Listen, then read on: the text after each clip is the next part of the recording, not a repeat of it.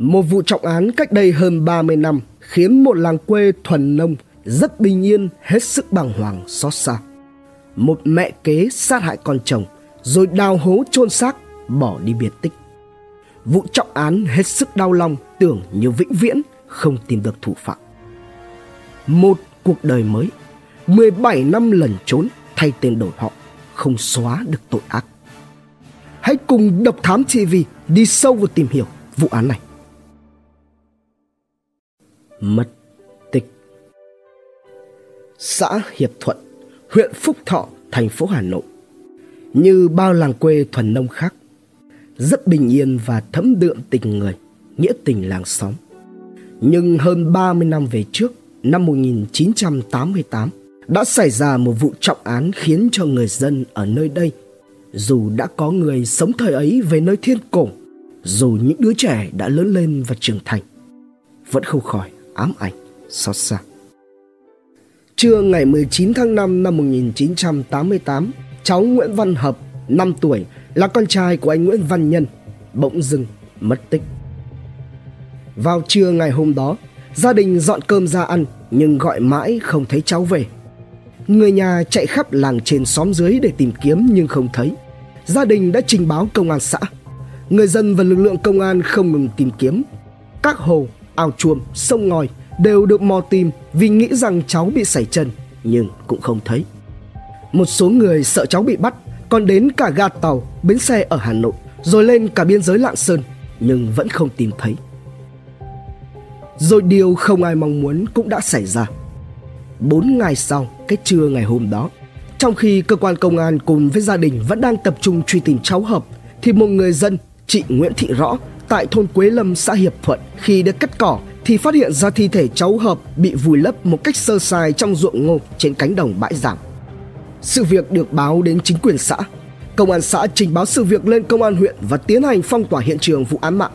Xác định đây là vụ án đặc biệt nghiêm trọng nên công an thành phố Hà Nội đã cử các đơn vị nghiệp vụ xuống hiện trường phối hợp với công an địa phương điều tra. Cái chết tức tuổi của một đứa trẻ ở vùng quê thuần khiết luôn đầm ấm tình làng nghĩa xóm trở thành một câu chuyện đau lòng với mọi người dân trong khu vực, cũng là một vụ trọng án chưa từng xảy ra ở nơi đây.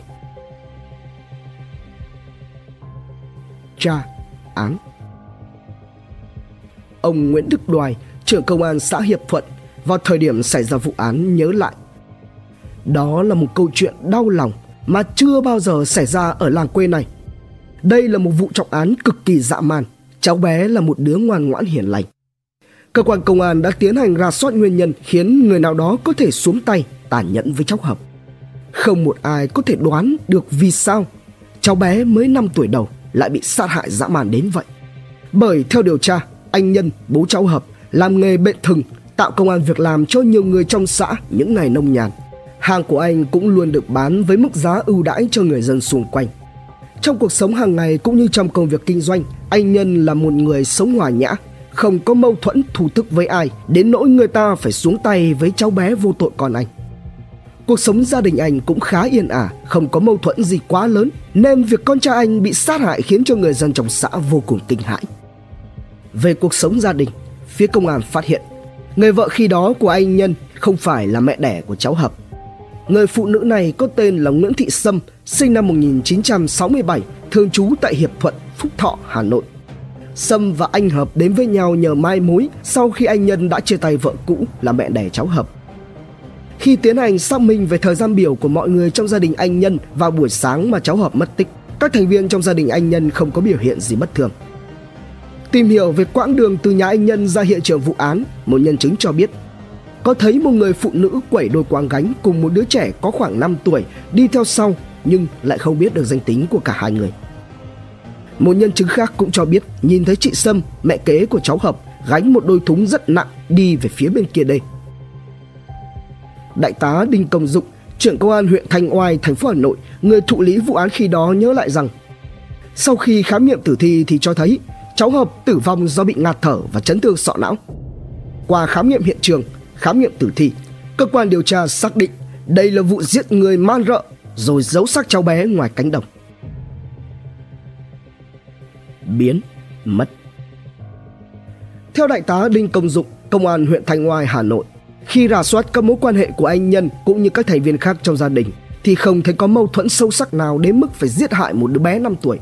Trong khi cơ quan điều tra đang tiến hành triệu tập các nhân vật nghi vấn để điều tra thì bất ngờ người trong gia đình anh Nhân chạy đến báo tin.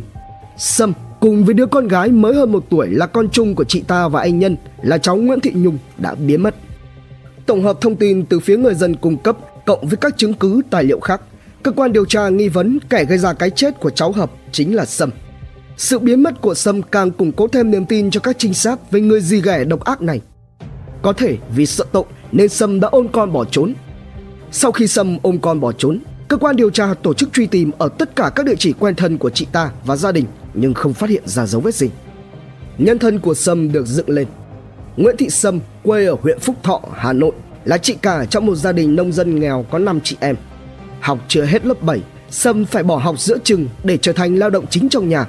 Không được trời phú cho cái nhan sắc, lại là con nhà nghèo nên cuộc sống của Sâm có chịu nhiều thua thiệt. Ở cái vùng quê Phúc Thọ của Sâm, người con gái bước tuổi trăng rằm đã có người nhòm ngó dặm hỏi. 16 đến 17 tuổi, nhiều người đã có con bế con bồng. Thế nhưng, trong khi bạn bè cùng trang lứa lần lượt đi lấy chồng, thì dường như ông Tơ Bảo Nguyệt lại bỏ quên Sâm. Bước qua tuổi 20 đã lâu mà Sâm vẫn vườn không nhà trống, chẳng có ai ngó ngàng đến. Vài năm sau đó, nhờ sự mai mối của những người thân, Sâm về làm vợ lẽ của một người đàn ông quá vợ cùng xã, đó là anh Nguyễn Văn Nhân, đang phải cách cảnh gà trống nuôi con với đứa con một cô mẹ 3 tuổi sau ngày vợ mất. Biết rằng làm lẽ anh Nhân, sống cảnh mẹ kế con chồng, cuộc sống sẽ rất phức tạp, nhưng Sâm vẫn đồng ý. Cơ quan công an sau đó đã thu được đôi quang gánh, vật chứng vụ án tại nhà anh Nhân. Kiểm tra tỉ mỉ, lực lượng kỹ thuật hình sự phát hiện một số chất dịch màu nâu đỏ nghi là máu người và nhiều khả năng đó là máu của cháu Hợp. Lệnh truy nã Nguyễn Thị Sâm về tội giết người cũng được cơ quan điều tra phát đi toàn quốc. Nhiều điều tra viên dày dặn kinh nghiệm đã được tung vào cuộc, được cử đi các tỉnh thành từ Bắc vào Nam. Nhiều biện pháp nghiệp vụ cơ bản và chuyên sâu cũng đã được áp dụng, nhưng dấu tích của nghi can số 1 trong vụ án vẫn như bóng chìm tầm cá. Xuyên thế kỷ Những tường tội ác đã bị che giấu mãi mãi.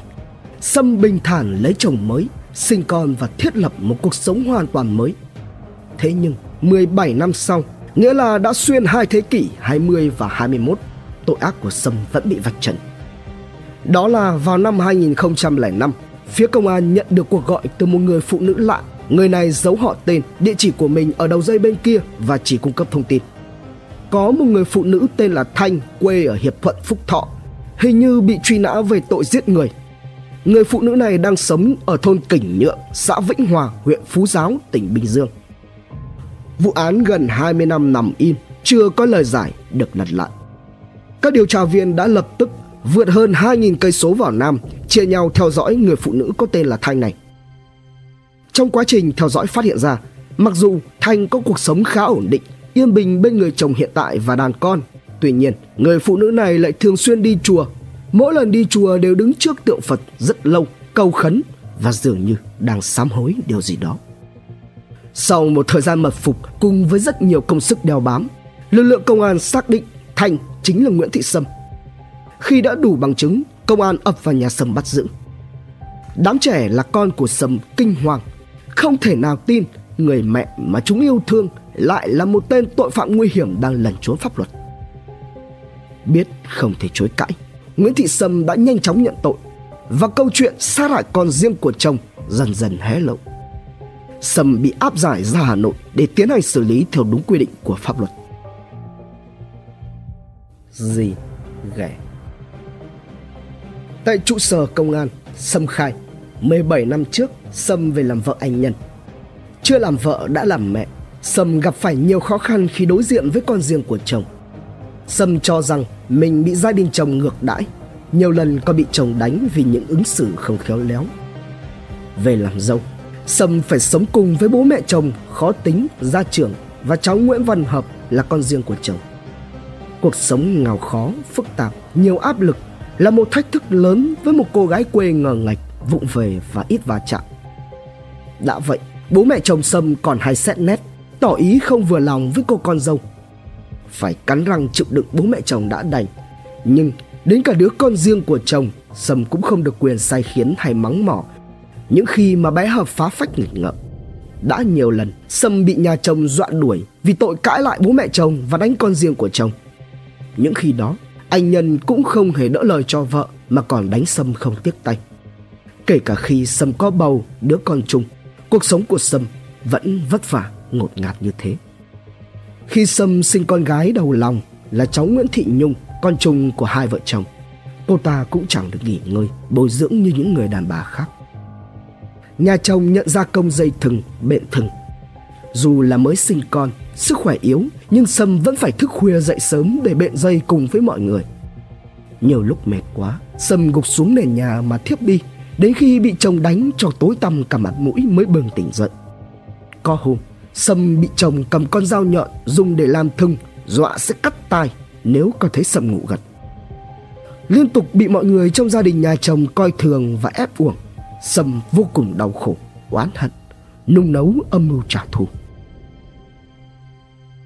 Vào sáng hôm xảy ra vụ việc Khi mang phân kali đi bón lạc Ở cánh đồng thôn Yên Dục Ra đến cổng làng Sâm thấy bé Hợp đang chơi tha thần một mình. Thấy mẹ kế Cháu bé mè nheo đòi đi theo ra đồng.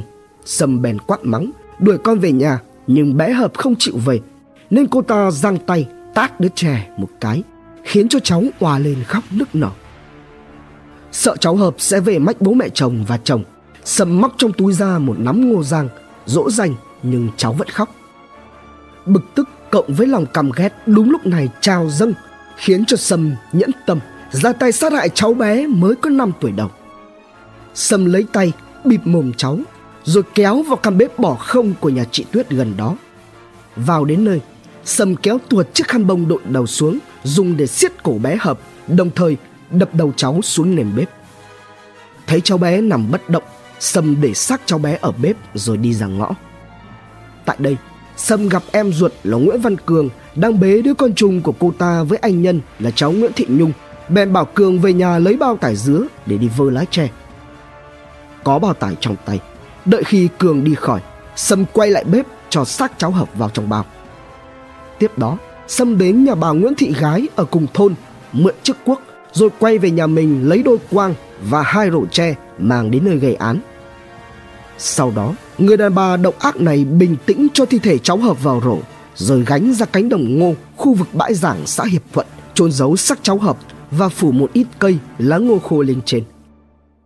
Xong xuôi đầu đó Sâm mang đôi quang gánh về ruộng lạc của nhà mình Ở cánh đồng thôn Yên Dục để làm cỏ lạc. Vào trưa ngày hôm đó, không thấy cháu Hợp về ăn cơm, mọi người đổ xô đi tìm kiếm, nhưng Sâm vẫn trả lời là không biết, không thấy con chồng ở đâu. Khi thi thể cháu Hợp bị phát hiện, Sâm lo sợ vụ việc bị bại lộ nên đã gói ghém hành lý, bế theo con gái mới một tuổi ra ga Hà Nội trốn vào thành phố Hồ Chí Minh. Sau đó, mẹ con Sâm giạt xuống Vĩnh Hòa, Phú Giáo, Bình Dương. Sâm đổi tên là Thanh rồi tự bịa ra kịch bản cuộc đời bi thương của mình là một người đàn bà nhẹ dạ bị một gã sở khanh lừa chót có con ngoài giá thú nên phải tha phương cầu thực với nghề làm mướn để kiếm sống và nuôi con. Thấy sâm khỏe mạnh, chịu khó, thật thà hoàn cảnh lại thương tâm nên người dân địa phương quý mến cưu mang. Trong thời gian chạy trốn, sâm may mắn gặp được ông nguyễn v một người đàn ông mới mất vợ, nhận vào làm giúp việc. Mẹ con sâm tá túc ở đây, rồi dần lấy được lòng thương của ông v và nên duyên vợ chồng. Ông V sau đó làm thủ tục nhập khẩu và sổ hộ khẩu của gia đình cho hai mẹ con Sâm rồi làm chứng minh nhân dân cho chị ta dưới cái tên là Nguyễn Thị Thanh. Trong thời gian chung sống, Sâm sinh cho ông V ba người con liên tục tìm một mạch hai năm một đứa. Nhưng khi vừa sinh đứa con thứ ba xong thì ông V mắc bệnh ung thư và mất. Sâm lại thành hóa phụ. Sâm một nách nuôi bốn đứa con thơ nhưng sau một thời gian ả ta lại gặp được một người chồng thứ ba là ông Trương Văn Tê sống ở Vĩnh Hòa. Hai người không đăng ký kết hôn nhưng sống với nhau như là vợ chồng. Có nhà và hàng mẫu đất chồng cũ để lại, Sâm có một cuộc sống khá ổn định. Tuy nhiên, quá khứ tội lỗi khiến cho cuộc sống của Sâm bị xáo trộn. Sâm nhiều lần mơ thấy cháu hợp về đòi tội, dằn vặt lương tâm mỗi ngày một lớn hơn. Nhiều đêm, chị ta cũng giật mình thức giấc gian vặt, sợ hãi mỗi khi nhớ lại tội ác giết con chồng của mình. Cũng nhiều lần, Sâm đã định ra tự thú nhưng không đủ can đảm và lo cho đàn con bơ vơ. Thế nhưng, sau 17 năm, tội ác vẫn bị bại lộ. Đền tội Sau ít ngày bị bắt, Tòa Nhân dân tỉnh Hà Tây cũ đã mở phiên tòa xét xử và tuyên án tù trung thân đối với Nguyễn Thị Sâm về tội danh giết người. Kể từ ngày về trại giam số năm thụ án, Sâm hầu như không có người thân nào đến thăm nuôi. Trong phòng giam lạnh lẽo, Sâm thường xuyên mơ thấy cháu hợp về đòi mạng của mình. Tỉnh dậy, mồ hôi Sâm vã ra đầm đìa, lạnh toát sống lưng, không sao mà ngủ tiếp được. Từ đó cho đến nay, Sâm luôn sống trong sự dằn vặt lương tâm về tội ác của chính mình.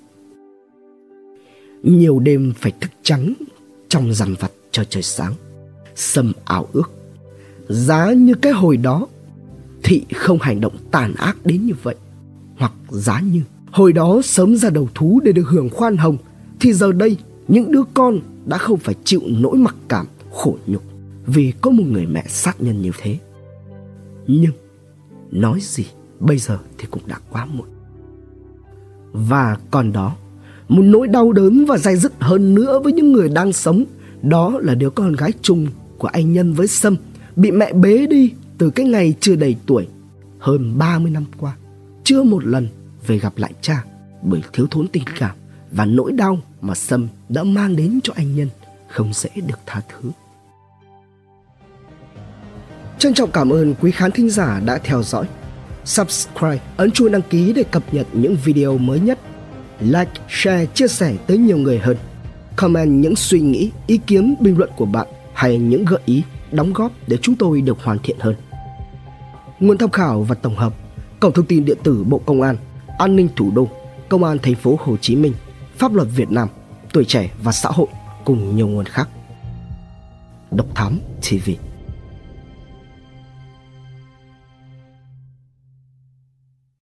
Hành trình khám phá những vụ án kinh điển và bí ẩn cùng Độc Thám TV. Những quần khúc chưa lời giải. Những âm mưu chưa từng hé lộ. Những sự thật đang bị che giấu. Tất cả sẽ có tại Độc Thám TV.